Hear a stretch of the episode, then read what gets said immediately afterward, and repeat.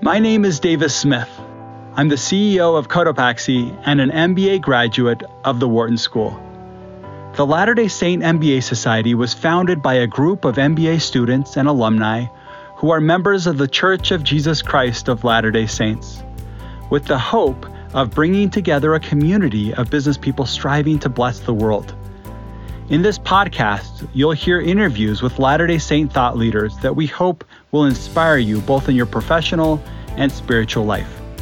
For more information about the Latter day Saint MBA Society, visit latterdaysaintmba.com.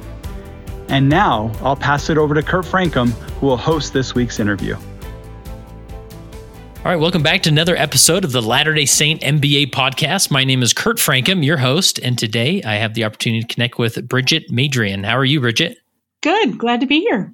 Yeah. Now, uh, when people ask you, you know, what is it you do for work? Uh, what, what do you tell them?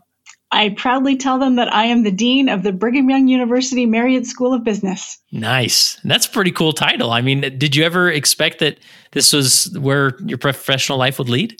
Absolutely not. if you had asked me 30 years, the likelihood that I would be in this position, I would have placed it at probably close to zero. Yeah, for sure. And you know, doing this, producing this podcast, and you know, you know, building a list of names and prospective uh, guests and whatnot, we you know we definitely want to work more women into into uh, the lineup uh, because the you know the business career seems like uh, you know there's just more men right that for whatever reason especially in the context of our religious culture and so I'm curious with your journey to where you're you're at now. Did you when when was the beginning where you thought I'm I'm going to look at business and whether it's academia or, or but, but that subject that that was where your career was was going to lead? Was there a moment? So there was a moment, I don't know if it's the type of moment you were looking for. There was a moment when I was sitting in my eighth grade math class. Oh, wow. And I can remember that moment very clearly. And I decided I am going to get a PhD and become a professor like my dad. So my father oh, cool. was a sociology professor here at BYU at that time in my life. And I mean, looking back, I, I really did not have a, a clear idea of what it meant to get a PhD and become a professor. But I had spent time on campus with my dad. He'd bring me up to his office to help him out. And I thought it looked like he had a pretty good job. And I loved school. And so I figured that would be something I enjoyed doing.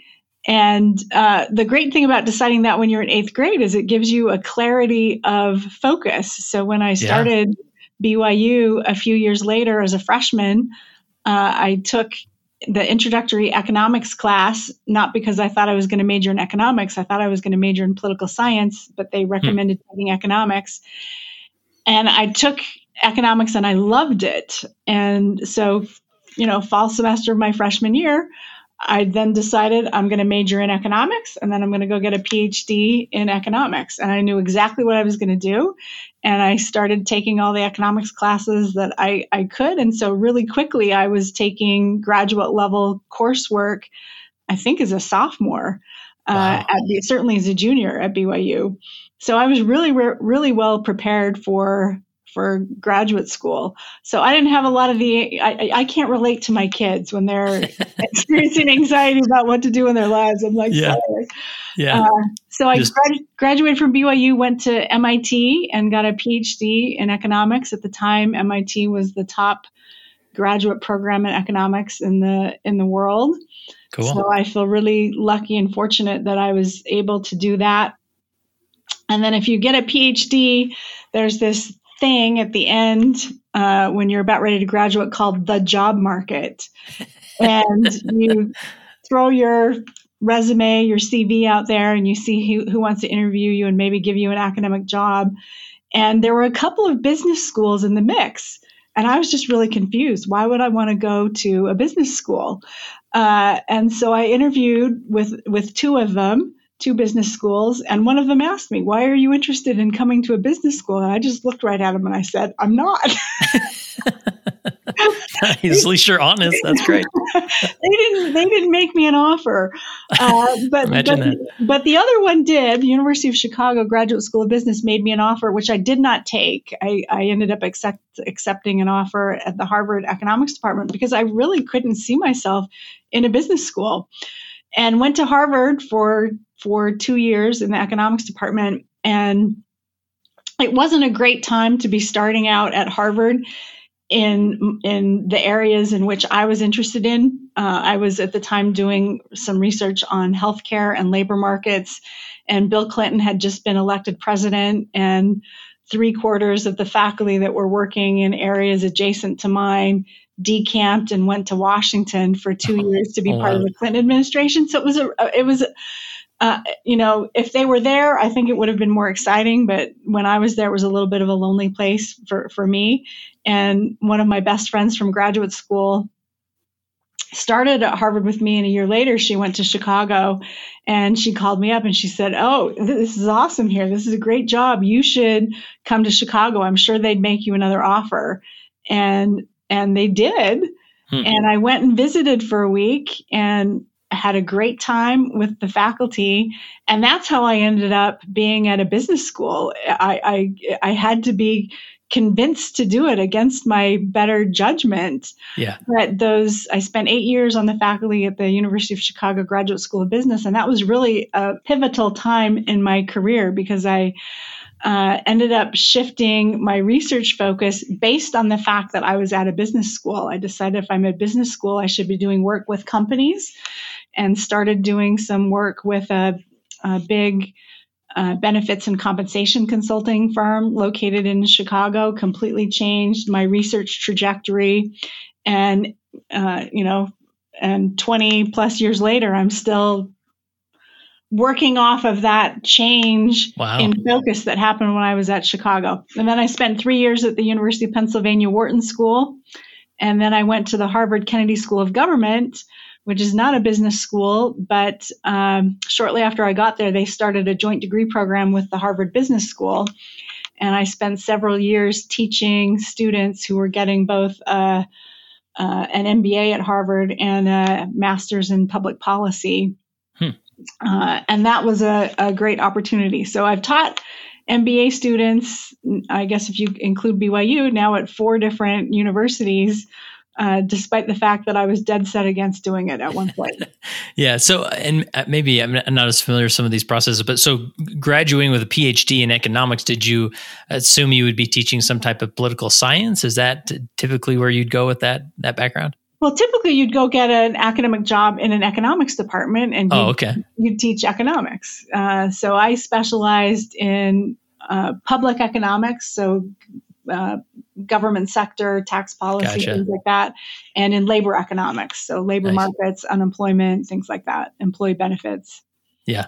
So take me back as far as when you completed your undergrad at BYU and then uh, headed towards MIT. Was that uh, was that a tough decision? Did you have a few colleges you were looking at as far as graduate school? So for I, I, did have some choices. For me, it was not a tough decision. So as I mentioned earlier, it really was the top PhD program in the country at that particular point mm. in time.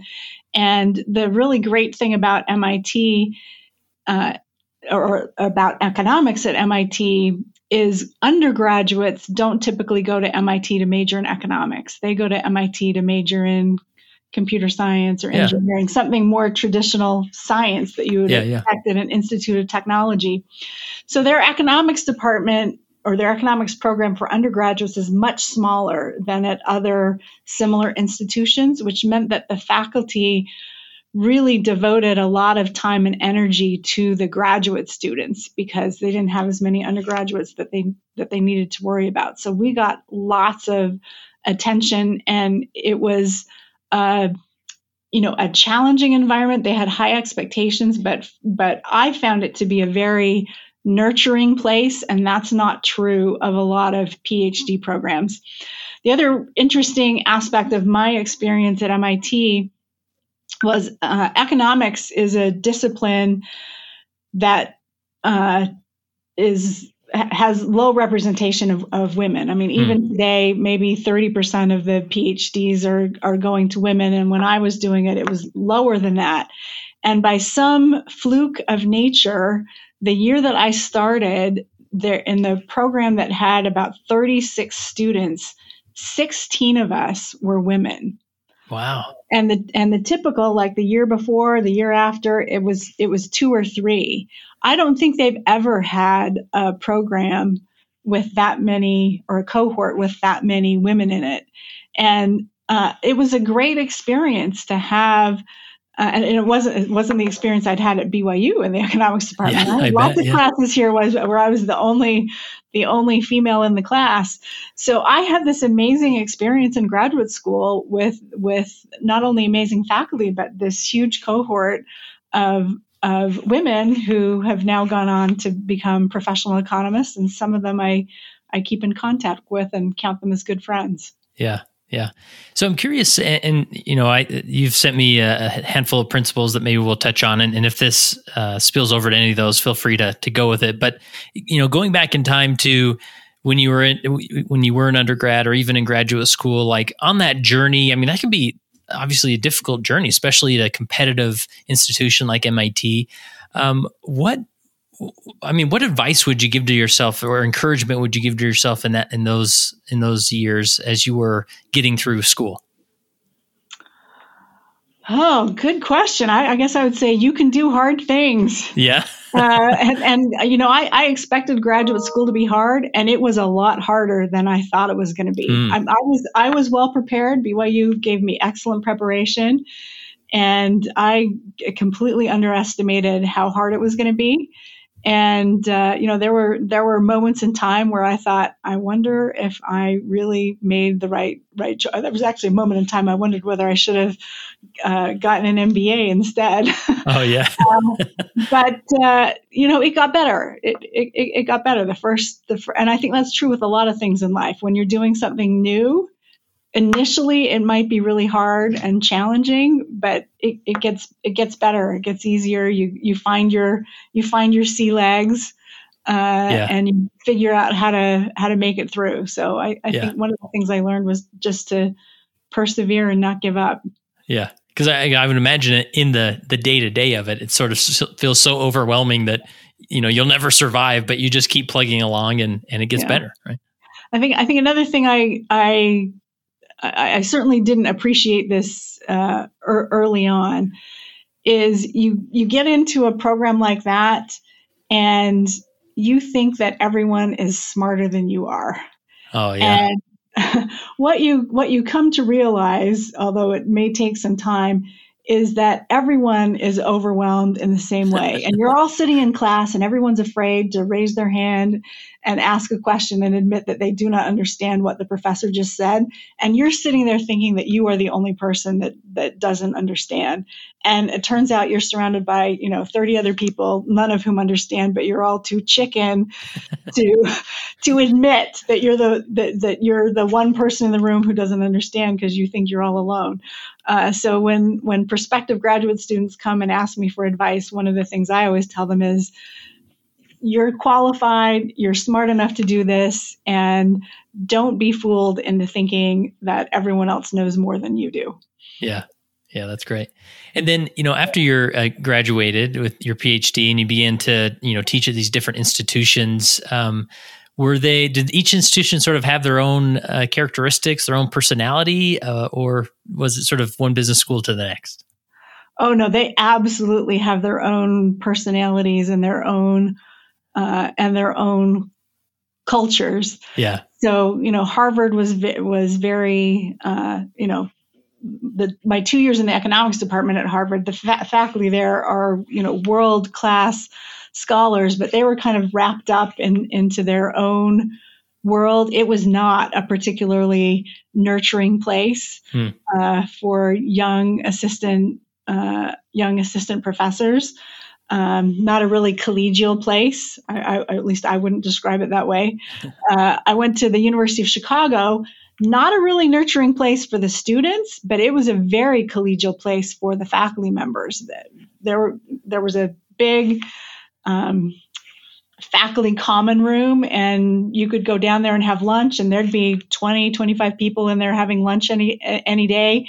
And i quickly knew all of the faculty even the faculty outside of my area because people would just go in there and have have lunch and huh. you, would get to know people. Now they were in in a academic seminar and a presentation they were cutthroat. That was not nurturing.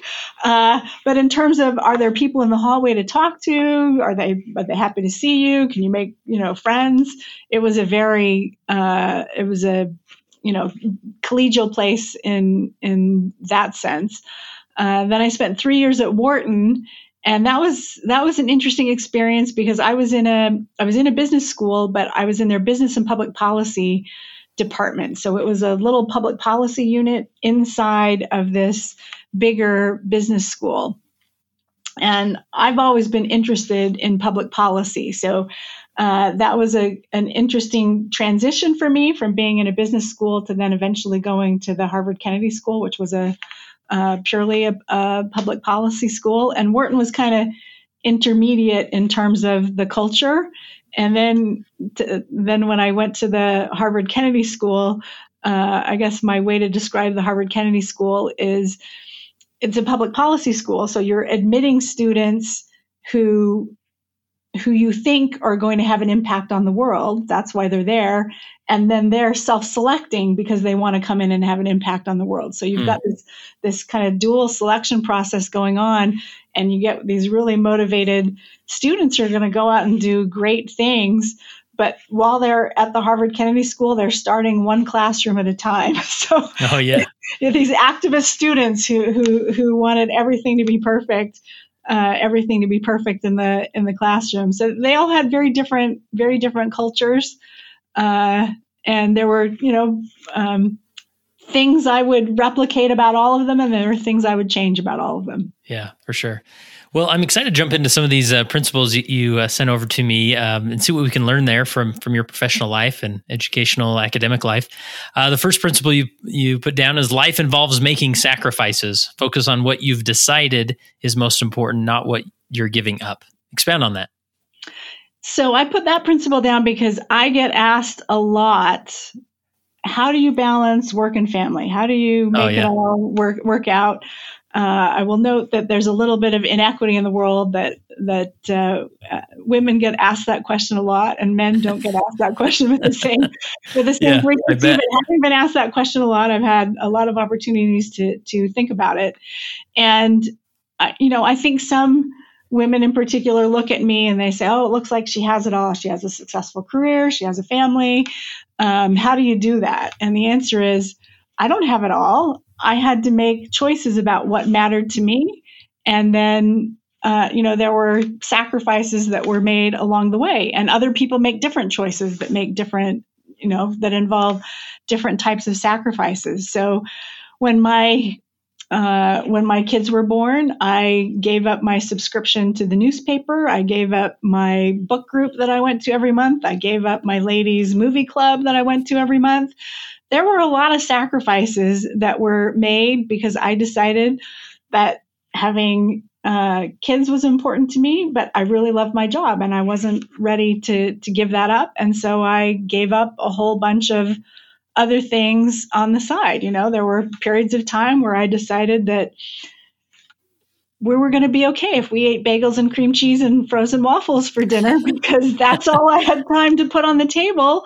Uh, and and keeping my job was more important than than spending an hour cooking dinner every night and that was a that was a choice I made but it was a sacrifice. It meant that our dinners were not quite as lovely as they might have been uh, as they might have been otherwise. Yeah. um, and so for me it was helpful to to just keep on reminding myself this is what you decided is important to you. And instead of spending your time uh, opining about the things that you gave up, remember you made the choice that that those were the things that mattered less to you and you're focusing on the things that matter more to you. And I don't want to argue that the things that matter most to me are the things that ought to matter most to anyone else, but I think there is a, you know, a, a valuable lesson in there that any path you choose is going to involve making some sacrifices.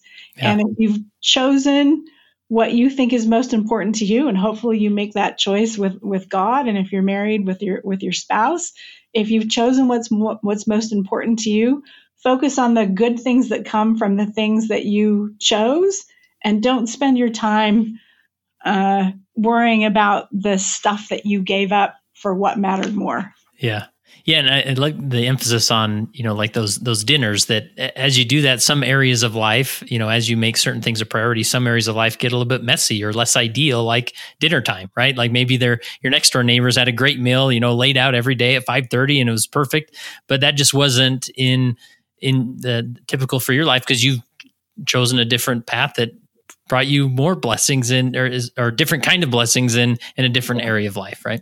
Yeah. Yeah. And some some days we did have healthy meals. yeah, for sure. So, uh, any other as far as as far as sacrifice and priorities, any other experiences come to mind, or?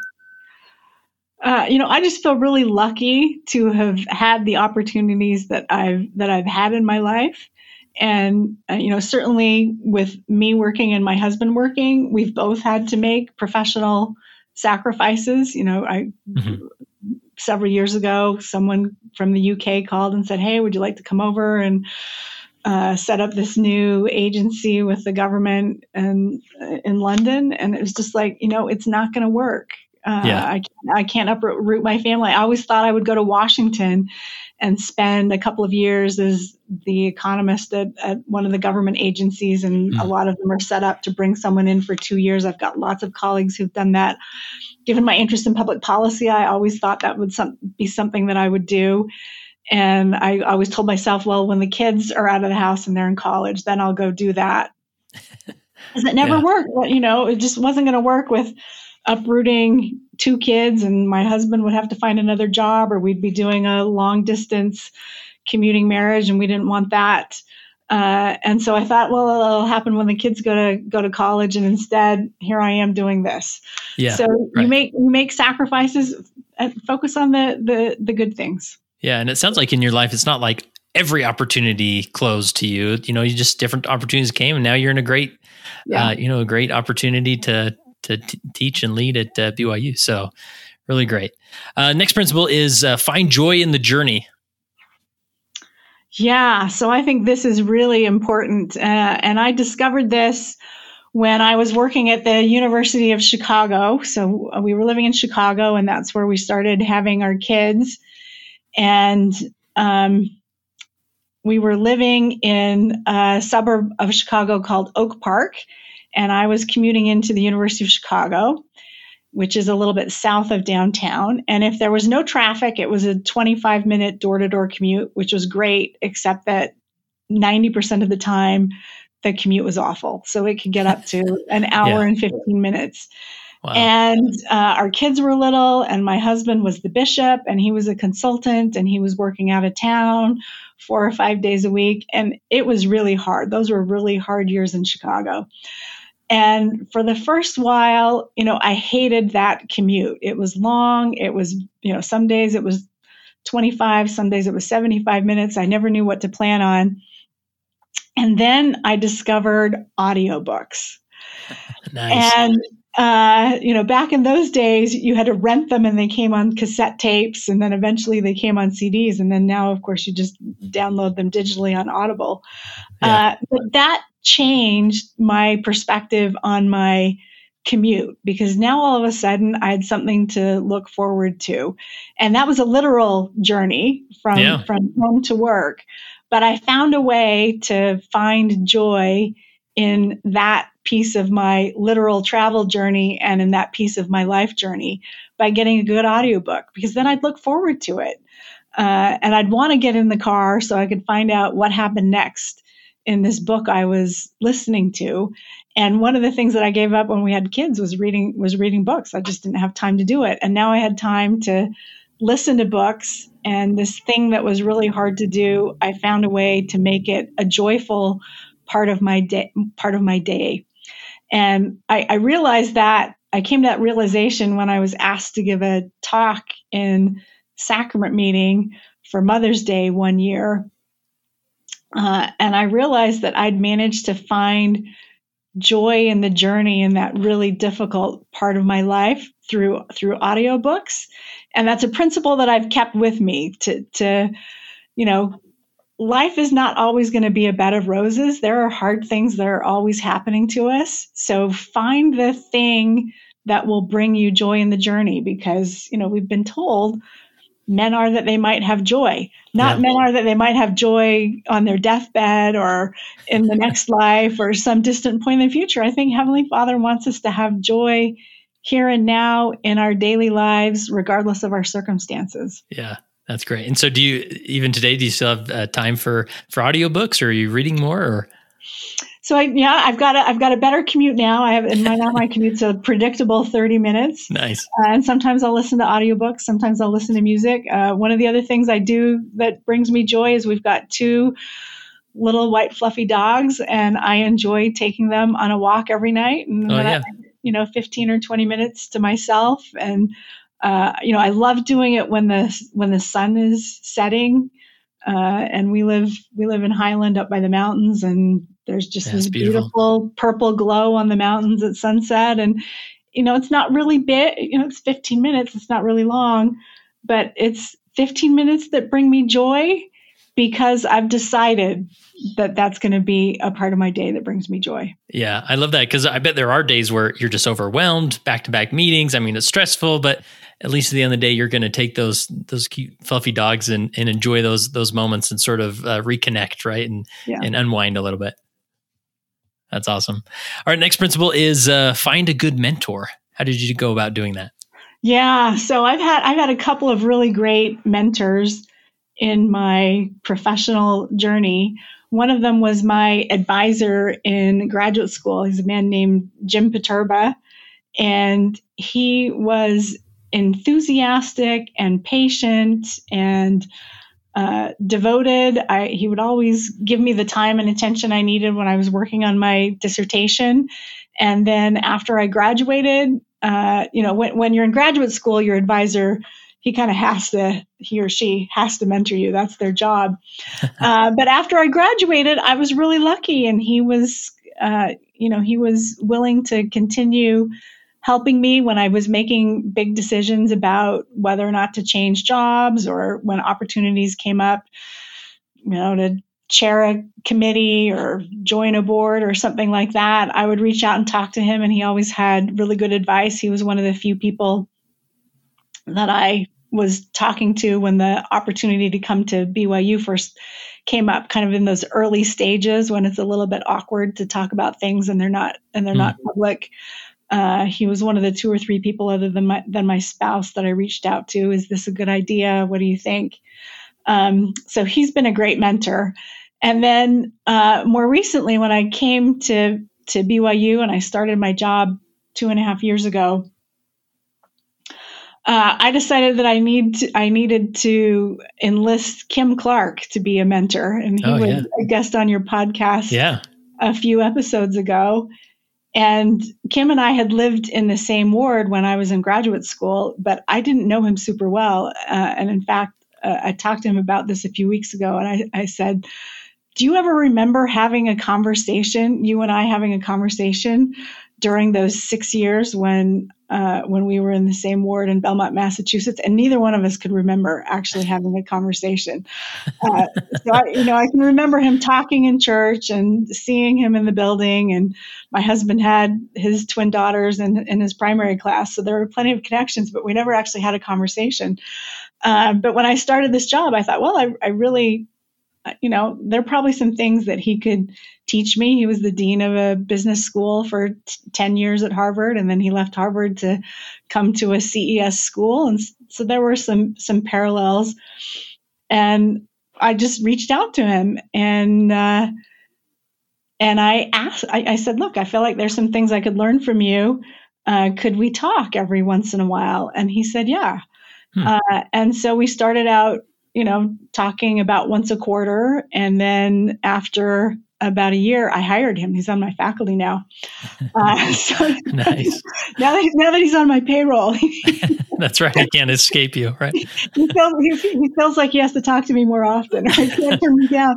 I, I reach out to him all the time, and and he's been a really fantastic and fabulous mentor. But but I've learned, I think, a few things from kind of my relationships with people who've, who've mentored me, but also from the relationships I've had with other people who've reached out to me to be their mentor. So I think the first piece of advice would be is it's always helpful to have a good good, good mentor. Ask someone when yeah. you identify someone, ask them if they will mentor you.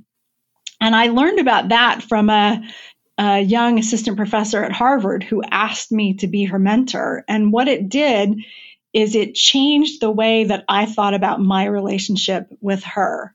Hmm. So once she asked me formally, Will you be my mentor? Then I didn't feel, uh, I felt like I had more license to reach out to her when I would think of things, oh, this might, you know, this might benefit so and so, or, you know, if a conference invitation came up in my inbox that I thought, oh, this would be really good for her uh, I would just I would just send it to her without even thinking about it because she'd reached out to me and said, "Will you help me?" And if she hadn't done that, I'm not sure that I would have been as proactive in the same way. So, uh, you know, identify someone and then actually actually ask them.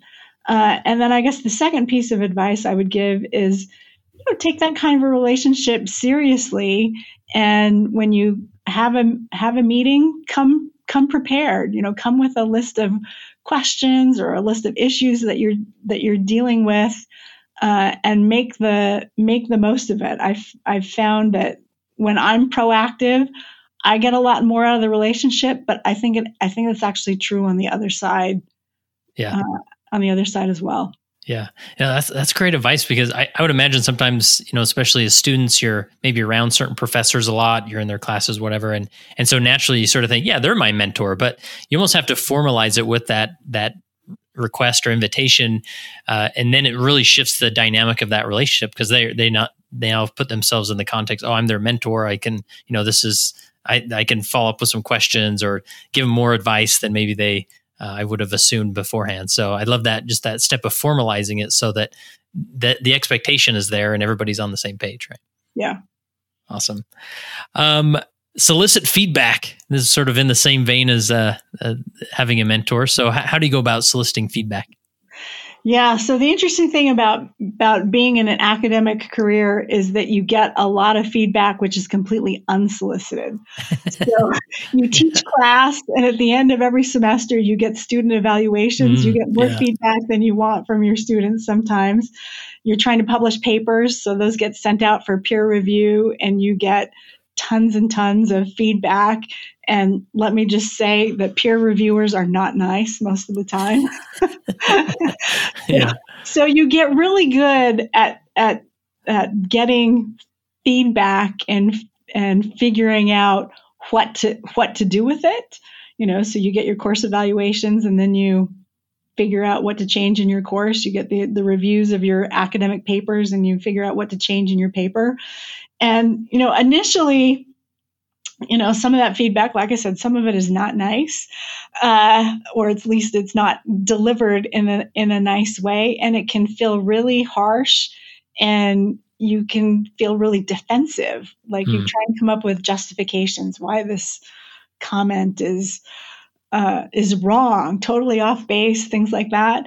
But what I what I came to realize is that feedback is really a blessing uh, if you're not getting feedback, you're not getting input put on what you can do differently. And if you're not open to feedback, if you're not open to the feedback that you're getting, you're not going to and you're not going to improve as as much.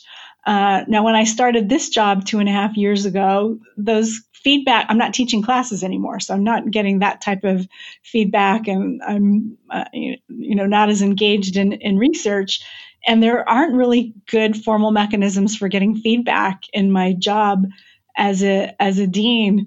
So a few months ago, uh, uh, I engaged in a process of soliciting feedback uh, from my boss and 15 of the people that I work with. Some of them are, peers, some of them are people who report to me.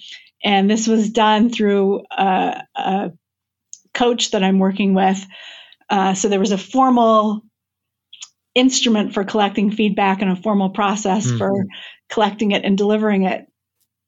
And I got a 92 page report on me. Wow. Wow. uh, but it came it came really interestingly. It came the week before Easter. Mm-hmm. And I thought that was a really, really interesting timing. Uh, probably a really good thing because I was in the mode of thinking about Easter and r- repentance and all of that. And I get this 92 page report with feedback, and some of it's good. A matter of fact, a lot of it was good, but a lot of it was here are things that you need to, uh, here are things that you need to work on. And, you know, initially I read the here are the things you need to work on and got a little bit defensive. Uh, you know, what, what do they mean? I'm interrupting in meetings. yeah, how dare they? how dare they accuse me of doing that? uh, but I quickly realized that, yeah, you know what? There are things that I need to work on. Uh, and that all of these people who'd taken the time to give me feedback, they were doing it to help me because they wanted me to be better because we all had a vested interest in, yeah. in my learning how to do my job uh, my learning how to do my job better. And and once i realized that it was coming out of a place of love it was actually a lot easier to to kind of take that all in and say okay yep here are the things i'm doing okay with. Uh, and that's good feedback to have. Here are the things that you're doing well but here are the things that you need to work on. Um, and you know, I'm a task oriented person. So once I kind of put put it in that mindset, here are the things you need to work on. Now I can think about them that way.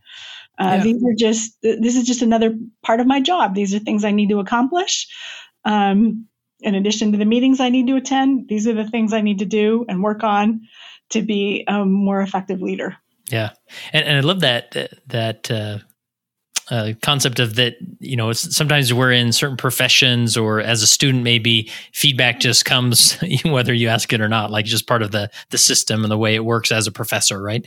Uh, but then you move on to other responsibilities and sometimes you have to be proactive in seeking out that feedback and you can't forget that step because that feedback can be so helpful and enriching and help you become more self-aware of uh, how you're doing right?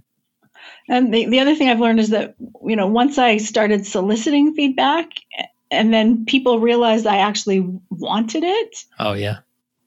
Now people will come up and and give me feedback, knowing that I'm not going to uh, push them away or be be defensive. You know, yeah. they'll, they'll come up and say, "Hey, you said you wanted feedback. You know that comment you made to so and so in that meeting. You maybe could have said that in a slightly different way that would have been more productive." Yeah. And it's changed the dynamic of my relationship with with those you know with some of the people that i that i work with yeah. in a really i think in a really positive and and and productive way. Right. Next principle i think is a great follow-up to uh, when you receive bat- feedback you got to be grateful. So uh, express gratitude. How do you go about expressing gratitude?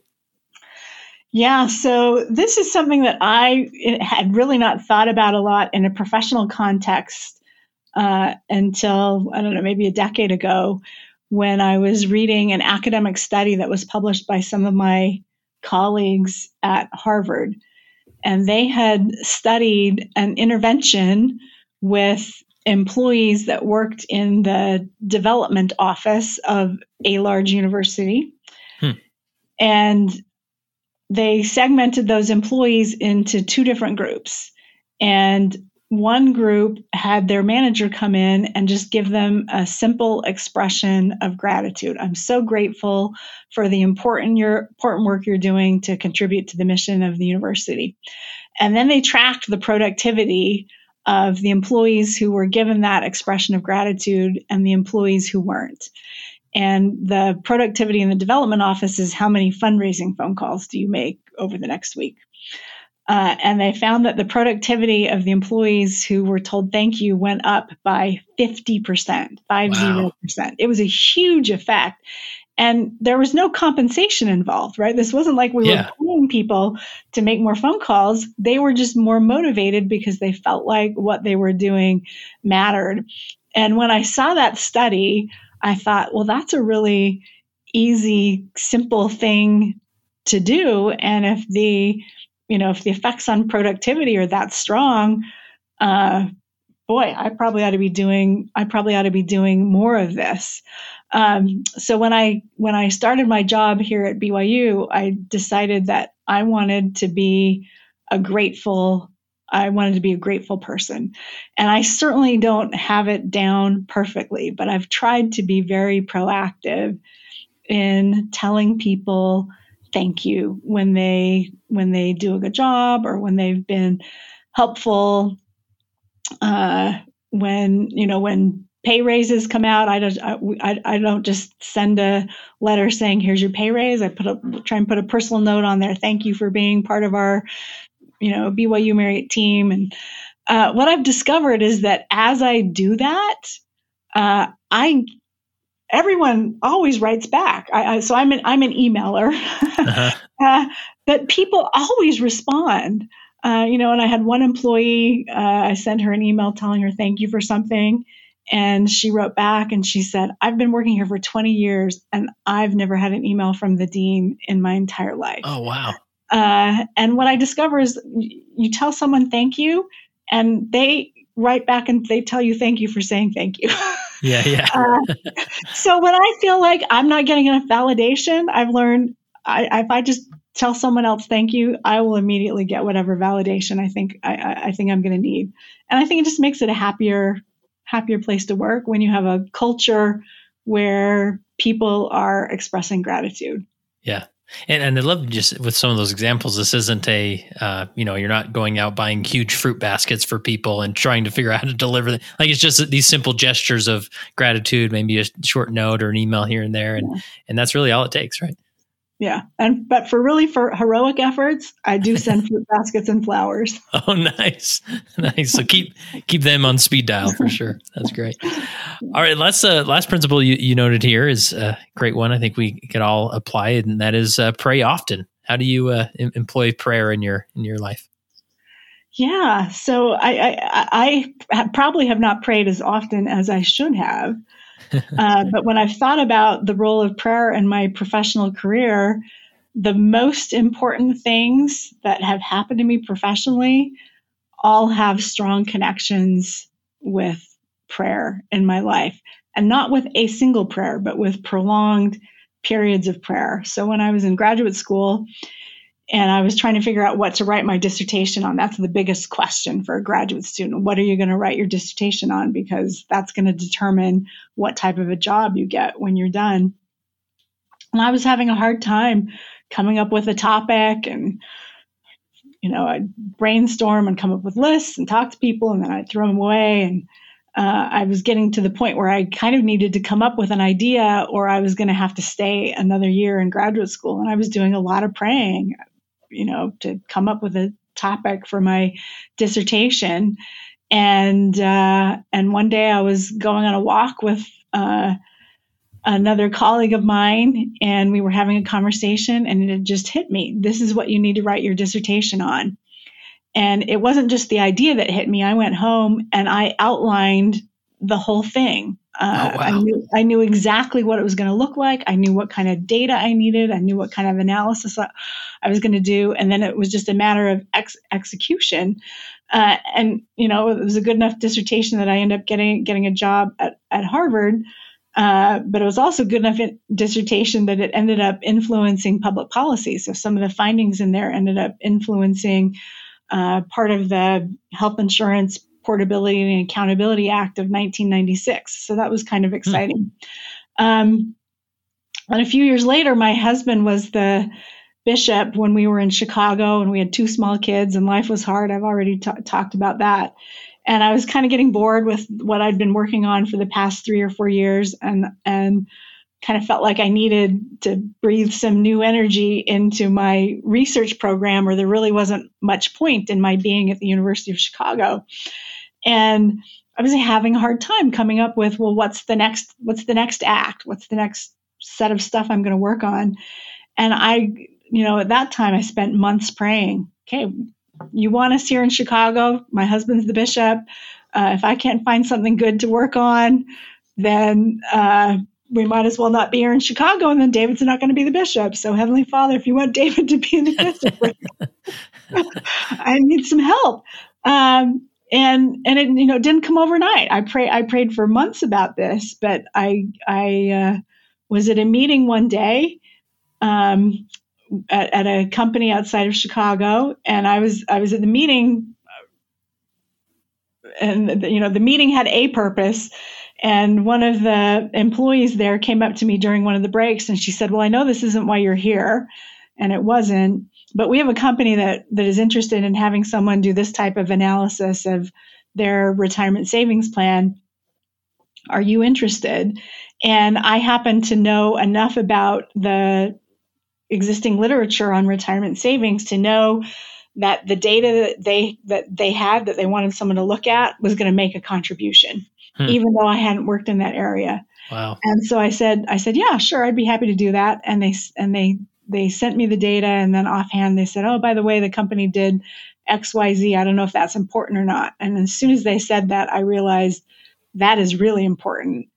Um, and ended up writing this paper pretty quickly. Uh, it's ended up being uh, my m- most cited paper. It's had a huge impact on retirement savings plans in the US, in the UK, in other countries. It's probably helped, you know, millions of people, uh, tens of millions, uh, wow. save more for retirement. Um, you know, and that was that was the result. It wasn't, you know, I wasn't planning to write this paper. It was a literal answer to uh, to a prayer. And then uh, you know, the experience deciding to leave Harvard and come to BYU was one that involved uh, months of prayer on my part, uh, and also uh, prayers on the part of a lot of other people well, as well. At, at, one point, when I uh, was coming out here, I was one of the finalists to to be the dean, and I had to come out for a couple of days and do interviews, and had to do a presentation to all the faculty and the and the staff and Q and A and things like that.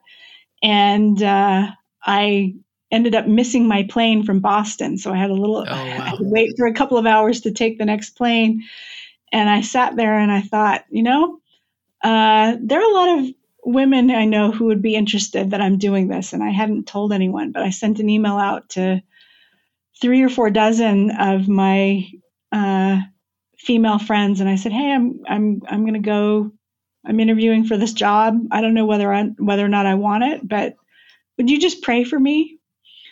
And uh, the next day, when I was out there standing on the stage in front of all the faculty and the staff, I could feel very palpably the prayers of these women who who wow. I had enlisted in my behalf, and it was really powerful uh, a really powerful and meaningful experience. So, uh, you know, I've I've I've come to appreciate the power of prayer, um, really in my in my professional life, not just in my personal life, but in my professional life, in leading to to good outcomes. And sometimes I've looked back and said, "Gee, I wonder." what it would have been like if I had prayed even more. Yeah. Yeah.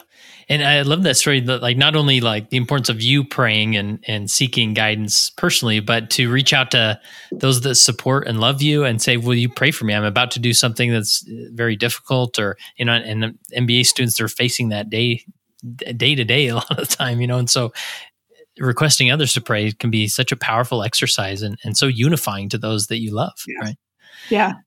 And um, in the context of prayer, like I mean, at BYU, we all know. I mean, revelation is just dripping from the ceiling. I mean, it's uh, BYU, right? So, but I love you know in your story, just or in your personal experiences that you know it's this sort of this prayer is sort of this wrestle with with God as you're you're mulling things over and so and i would imagine even even at byu right there's still that that wrestle as you're making decisions and considering different things uh, anything coming to mind as far as prayer in the context of your time at byu Oh yeah, yeah, a whole bunch of things. uh, I used to joke when I first got here that I was afraid I was going to get in trouble for forgetting to start a meeting with prayer because that was, you know, yeah. it's been 30 years at other institutions where that was not part of, uh, you know, part of the way business was done. Uh, I had a really powerful experience uh, very, very early on. So I started my job in January of 2019, but we actually moved out here around uh, Thanksgiving before then. And even though I hadn't started, uh, I was coming to campus a couple of days a week to kind of get my bearings. And so, uh, right after the Thanksgiving break, I was on campus, uh, not in my job yet, but on campus as the dean to be. And we had a student who jumped from the fourth floor hmm. balcony mm. of the atrium in the Tanner building and ended up uh, dying as a result of that fall. You know, shocking event, shocking event. And a meeting was called that afternoon in the big boardroom next to the dean's office. And the academic vice president came over, and the deans from the college were there, and people from the counseling office on campus all came together and the purpose was the, of the meeting was to discuss okay what are the next what are the next steps and we sat down in that meeting and the meeting started with a prayer. And I thought, wow, if this had happened at Harvard, there would have been a similar meeting, but the meeting would not have started with a prayer. Hmm. And in that meeting, we were able to call on the powers of heaven to help us with this really difficult situation that was hard. The, this, the fall was witnessed by students and faculty and staff, and um, and we had the help of heaven in figuring out what what to do uh, you know what to do next so that that was one really yeah. uh, i think really concrete and specific example that happened early on you know i've had i've had in my role i've had to have some difficult conversations with people and i have learned do not have a difficult conversation unless you have done a lot of time praying yeah. about how to have that conversation and how to have it in a way uh, where love is involved, even though there might be some hard news that's delivered. Um, and sometimes you got to, you know, sometimes it involves weeks of prayer getting ready for something like that. Uh, but it makes a huge difference. Yeah. Yeah. Powerful stories. So helpful and inspiring. Um, as, we before we wrap up here, I, I want to hit on a few uh, topics as far as uh, you know women in business. Uh, what encouragement would you give to maybe some women out there who are considering, you know, going through uh, the the education with business and through business schools and things like that? Uh, to so that maybe we have more opportunities for women in, in business. Any any encouragement or advice there? I think I would say that my, you know my aspirations for the Marriott School here at BYU is to make this a place where everyone feels like they're valued, encouraged, and supported in achieving their academic uh, and professional goals. And if you're a woman who's interested in studying business, I want you to feel welcome. Does that mean that I want every woman to come study business? No. If you want to go study something else, that's fine. That's fine too. Yeah. But I don't want you to feel like you shouldn't be studying business because you're not going to be welcome here or because someone else thinks that you shouldn't do that. I think a business education provides a lot of really practical skills that you can use in an employment setting, but you can also use them in, you know, in running your uh, running your your personal life. You know, one of your earlier guests on this podcast was was Corrine Clark, and she talks yeah. about how her MBA helped her uh, you know, manage her cancer diagnosis several years ago. That she took all of the skills that she learned from her business education and put them into practice, into you know, fighting this, uh, fighting and overcoming this disease. Uh, so this the the skills you're going to learn are going to be helpful in in lots of ways. And, uh, you know, there are lots of great opportunities for women in business. I think there are more opportunities today than there have ever been. The workplace is, I think, more flexible. It's more, uh, you know, it's more open. Um, so if you want to major in business, you want to get an MBA, uh, go for it. Yeah. Yeah. And I love just going back to your first principle that just recognizing that maybe life will look a little bit different or there's going to be some sacrifice here and there. But if we keep remembering, you know, you know, the, the blessings and, and, and the life you're pursuing and not necessarily what you're giving up, it can be a, a wonderful, wonderful life, I would imagine.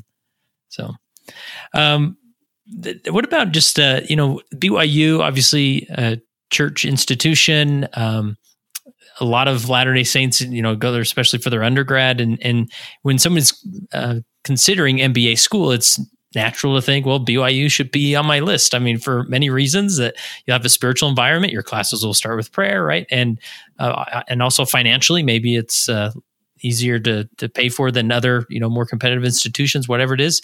Um, what advice would you give to maybe um, individuals considering MBA school as they're uh, considering different institutions? I would give two pieces of advice. The first is you want a school that is a good fit for what your interests and strengths are. Hmm. And, you know, different schools have different strengths. BYU has a certain set of strengths. Uh, you know, one strength is we've got a, a relatively low tuition. We've got, uh, you know, a, a, a, couple of great tracks. Our human resource management track is number one in the country. Uh, you get smaller you get smaller class sizes. You have the faith based element of the of the curriculum. Um, and there are other programs that have other other strengths, and I've taught in some of those other programs. Uh, and so I think it's about it's about finding what's a good fit for your strengths and for your interests. But ultimately, at the end of the day, uh, it's you know where does God want you to be? And does he want you to study at BYU or does he want you to study someplace else? So, for your listeners who are interested in studying at BYU, we're, we're happy to have you. Yeah. We would love to welcome you if this is where you and God decide you should be. But uh, I'm not so presumptuous to say that this is where everyone should be. yeah. Uh, you know, I've certainly had lots of wonder, wonderful experiences at, at other at other institutions as well. I'm grateful to be where I am now, but I'm also grateful for the experiences that I had at MIT and at Harvard and at Chicago and at Wharton. Yeah. Awesome. Well, Brigitte, this has been so fantastic. Any, uh, before I ask maybe one last question, any principle or concept that uh, we didn't hit on that uh, you want to make sure we cover before we wrap up? No, I think we got to everything on my list. Oh, cool. Awesome. Awesome. Well, um, the last question I have for you is imagine you're in front of a room full of MBA students or alumni, and uh, what final encouragement would you give to that group? I would tell that group that you have the potential to change the world through your leadership, and your ability to do that comes both through your training uh, as a as an MBA through your MBA program but more importantly, through your gospel training and your spiritual education. And don't compartmentalize your life. Don't le- lead your MBA life Monday through Friday or Monday through Saturday and your spiritual life on Sunday. Bring the best of the gospel and the Holy Ghost to your to your job Monday through through Saturday and bring the best of your MBA education with you to church on Sunday. Thank you for listening to the Latter day Saint MBA podcast. Check out the show notes for more information about our guests and visit latterdaysaintmba.com to find details about the Latter day Saint MBA Society.